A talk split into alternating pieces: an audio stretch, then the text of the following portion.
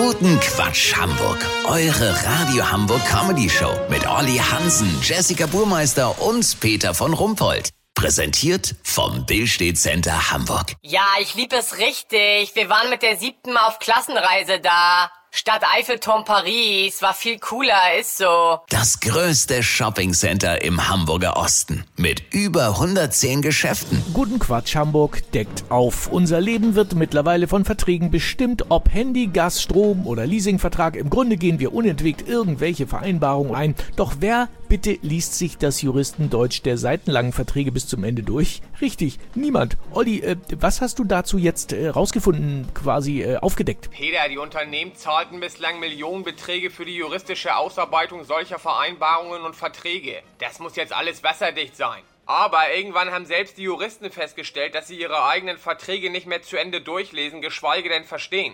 Und so kam natürlich die Frage auf, ob denn die Kunden sich das wohl durchlesen. Die Antwort, es ist wahrscheinlicher, dass man irgendwann im Leben von einer Nacktschnecke in die Nase gebissen wird. Verstehe, aber äh, worin besteht denn jetzt der Skandal?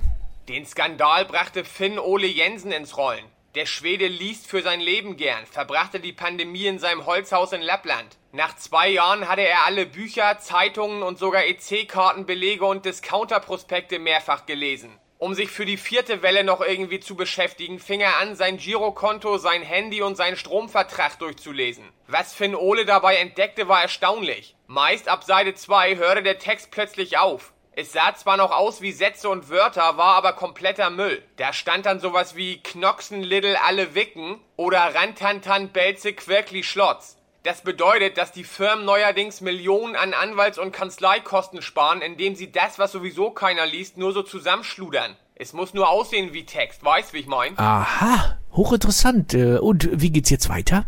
Die Europäische Kommission für Verbraucherschutz bereitet eine Sammelklage vor. Die Anklageschrift wird voraussichtlich wegen der Komplexität der Beweisführung nicht weniger als 7380 Seiten umfassen. Sollte ich in den nächsten Monaten von einer Nacktschnecke in die Nase gebissen werden, hat sich das tatsächlich jemand bis zum Ende durchgelesen. Würde mich dann noch mal melden, hättet ihr exklusiv, okay? Ja, vielen Dank, Olli Hansen. Kurznachrichten mit Jessica Burmeister.